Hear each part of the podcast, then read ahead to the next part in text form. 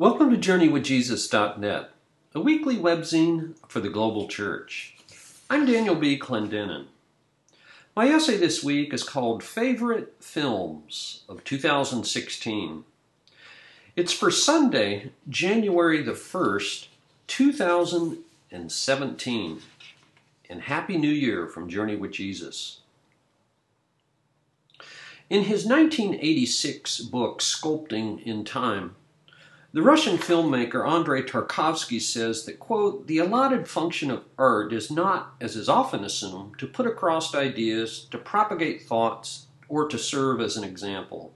No, the aim of art is to prepare a person for death, to plow and harrow his soul, rendering it capable of turning to good. So, in our annual tradition every year at this time, here are 10 films from our 2016 reviews that plowed my soul and, I pray, rendered it capable of turning to good. If you go to our website, you'll notice that the blue hot links take you to my full movie review. And don't forget, you can search Journey with Jesus' 750 film reviews that come from 104 countries by title or by country. Just use the drop down menu under Film at the top of any page. And so, in alphabetical order, here are 10 favorite films from 2016. Number one, The Black Panthers, Vanguard of the Revolution. This PBS documentary commemorates the 50th anniversary of the founding of what was originally called the Black Panther Party for Self Defense in Oakland. And as that name implies, the Black Panther Party was founded to monitor police behavior in order to stop police brutality. Number two, Debt of Honor Disabled Veterans in America. For the most part, we try to forget about our wars or hide the horrible consequences of war. Whereas the disabled veterans who come home after the war are a symbol and reminder of the horrific human cost of war physical, psychological, emotional, and surely spiritual. This one hour PBS documentary starts with the American Revolution and then, war by war, shows how our country's treatment of our disabled veterans has evolved. Number three, Father Joseph. This movie is from Haiti. This film tells the remarkably inspiring story of the Haitian priest, Father Joseph Philippe, who was born into a peasant family, studied in the United States, and then returned to minister to his own people in the isolated mountain community of Fondwa where 90% of the people had no electricity or water. But that was before Father Joseph started 30 years of sustainable development. Number four, Finding Vivian Maier. In the winter of 2007, the photographer John Maloof paid $380 at an auction for a suitcase full of photography negatives that he hoped to use for a book project about Chicago.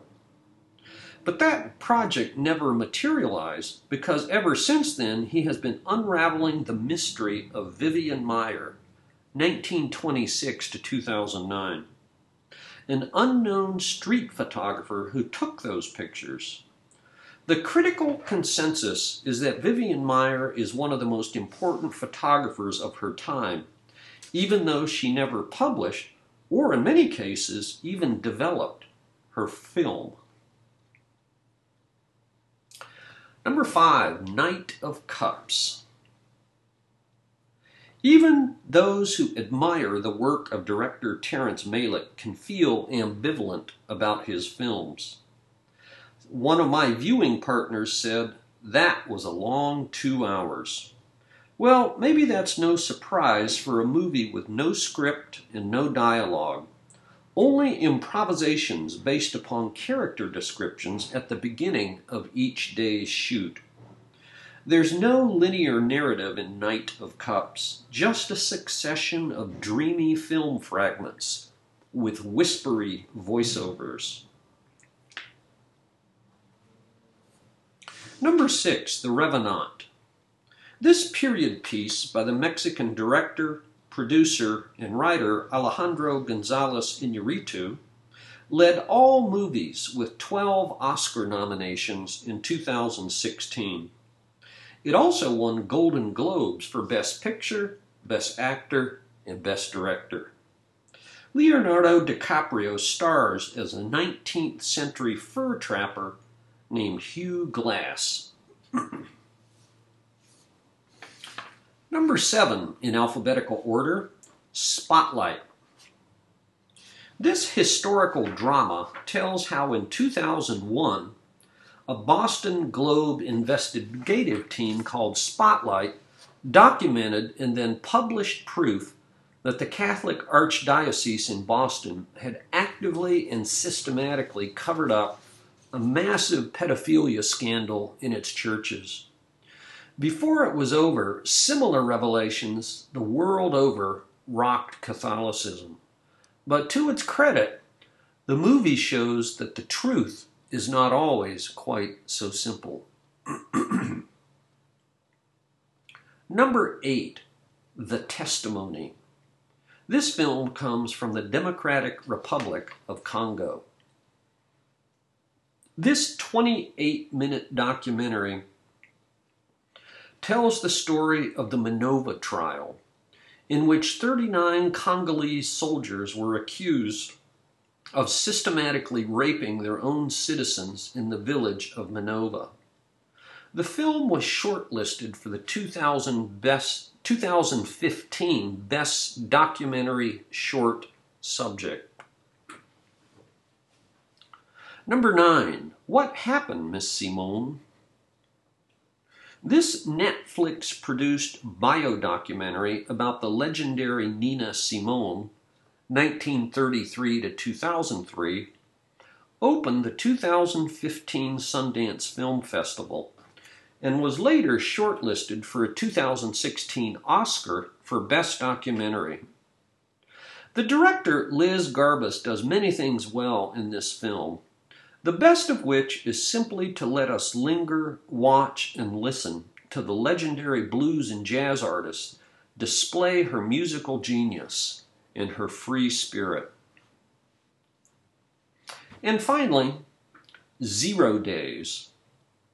This documentary film by Alex Gibney reviews the history and the collateral damage of the Stuxnet malware that was launched by the United States and Israel against Iran's Natanz nuclear facility back in 2010.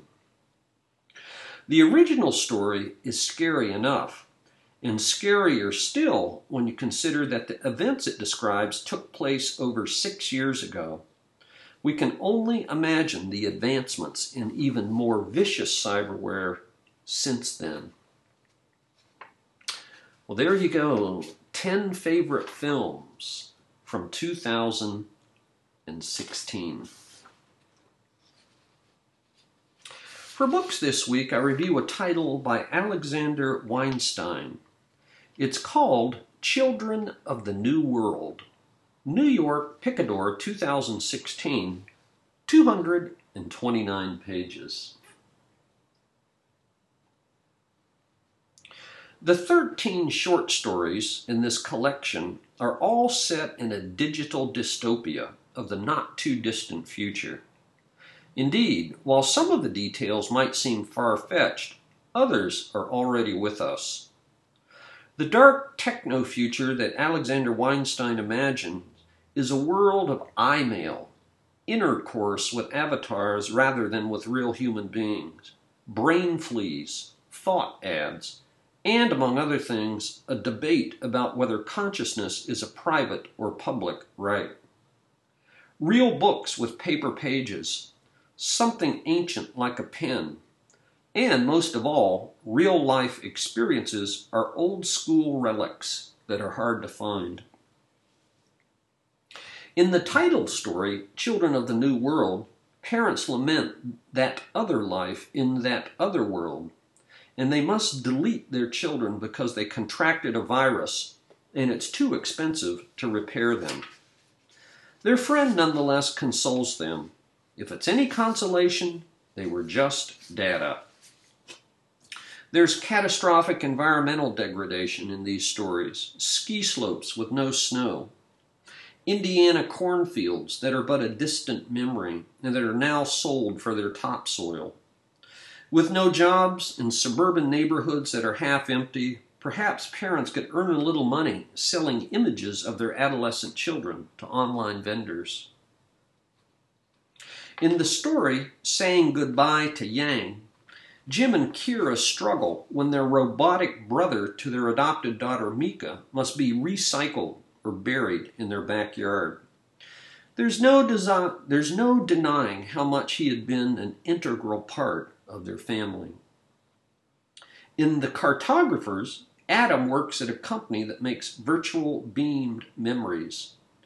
These fake memories form a life that never happened. Adam meets Cynthia in a coffee shop where, ironically, she's writing down her real memories in a real book called a diary. She's working hard to stay digitally disconnected, and so when they fall in love, you might imagine the problems. The common denominator in these 13 stories is the deep disconnect between whatever used to be called normal, real life, with all its joys and sorrows, and a techno life lived digitally, with all its utopian promises and unforeseen consequences. Weinstein's stories reminded me of the novel The Circle by Dave Eggers, and that's an uncomfortable feeling indeed, and even ominous. Once again, a collection of 13 short stories by Alexander Weinstein. It's called Children of the New World.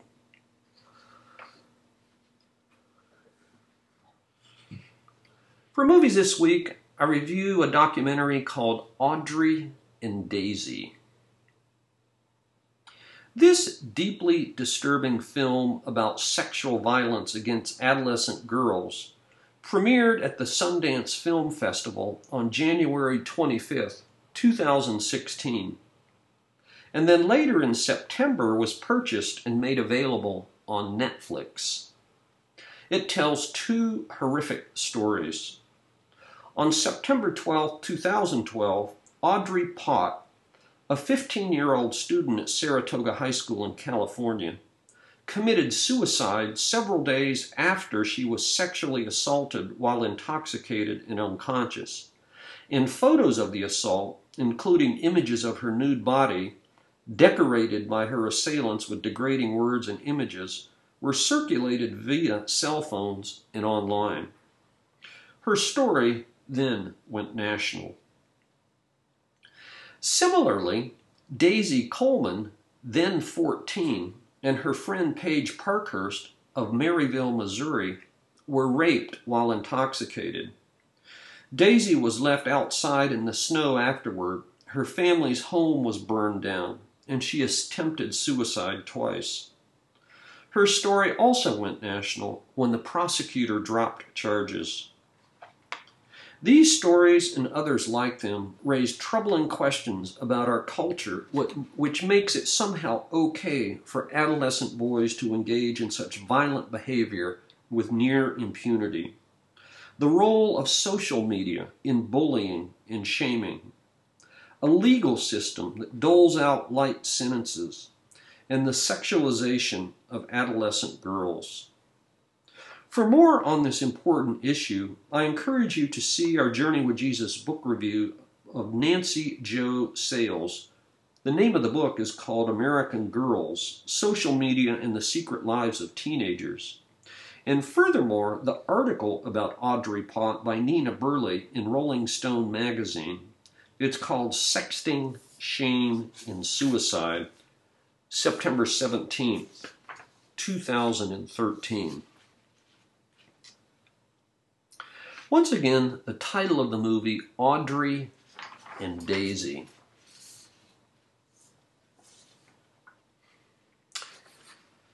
For Christmas and New Year's poetry, we've posted a poem called Christmas Bells.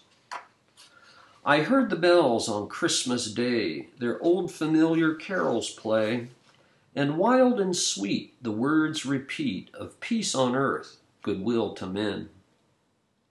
And thought how, as the day had come, the belfries of all Christendom had rolled along the unbroken song of peace on earth, goodwill to men.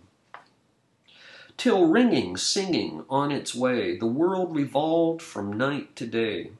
A voice, a chime, a chant sublime of peace on earth, goodwill to men. Then from each black accursed mouth the cannon thundered in the south, and with the sound the carols drown of peace on earth, goodwill to men. It was as if an earthquake rent the hearthstones of a continent and made forlorn the households born of peace on earth, goodwill to men. And in despair I bowed my head there is no peace on earth, I said, for hate is strong and mocks the song of peace on earth, goodwill to men. But then pealed the bells more loud and deep God is not dead, nor doth he sleep. The wrong shall fail, the right prevail, with peace on earth, goodwill to men. Thank you for joining us on New Year's Day, Sunday, January 1st, 2017, I'm Daniel B. Clendenin.